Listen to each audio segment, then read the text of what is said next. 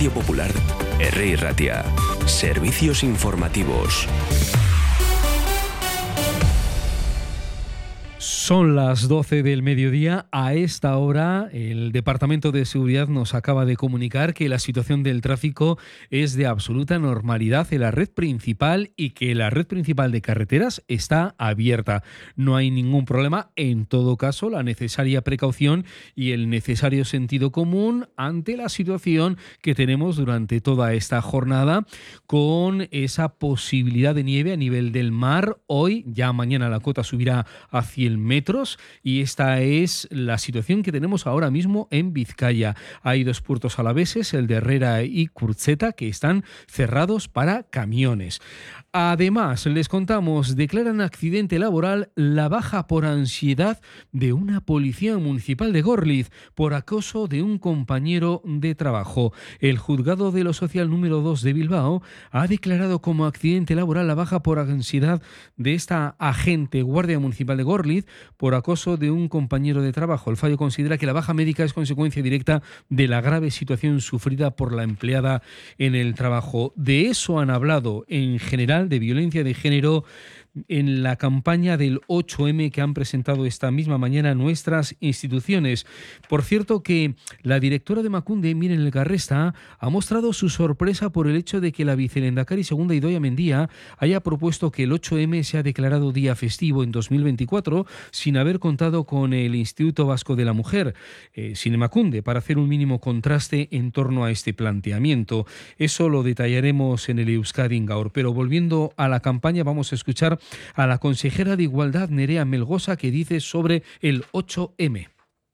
Debemos acabar con estos obstáculos, entre todos y todas, porque, entre otras cosas, que las mujeres acceda, accedamos a puestos de responsabilidad no es solo una cuestión de justicia social, es una construcción conjunta.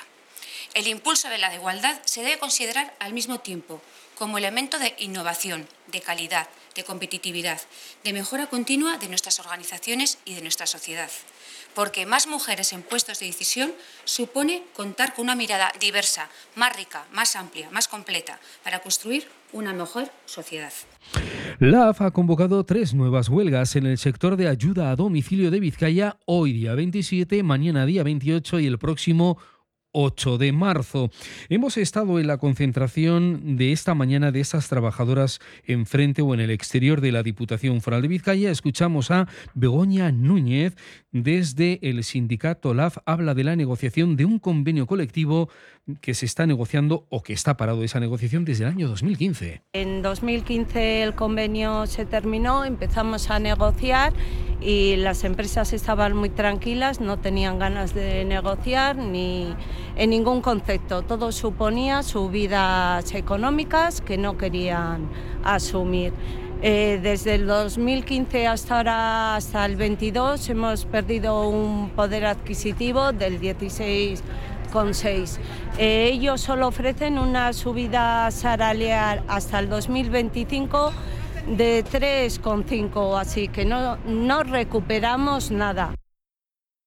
Y esta mañana se ha presentado la cuarta edición de Mendy Film Festival Vizcaya Ternúa Beca. El plazo de inscripción para el Mendy Film Vizcaya Ternúa Beca 2024 ya está abierto y finaliza el 31 de mayo. Escuchamos a Lorea Bilbao, diputada de Deporte, Cultura y Euskera de la Diputación Foral. Es la cuarta edición ya que presentamos esta beca. Esta beca lo que pretende es fomentar la producción audiovisual vinculada eh, a la cultura de montaña, pero sobre todo generar que las generaciones más jóvenes, esas que están comprendidas entre los 18 y los 34, 35, 35 años, eh, bueno, tengan un impulso, por una parte, para, empezar a realizar sus trabajos, por otra parte, para generar ilusión y sobre todo para reconocer también que, hay talento, y hay talento eh, bueno, vinculado al cine en general.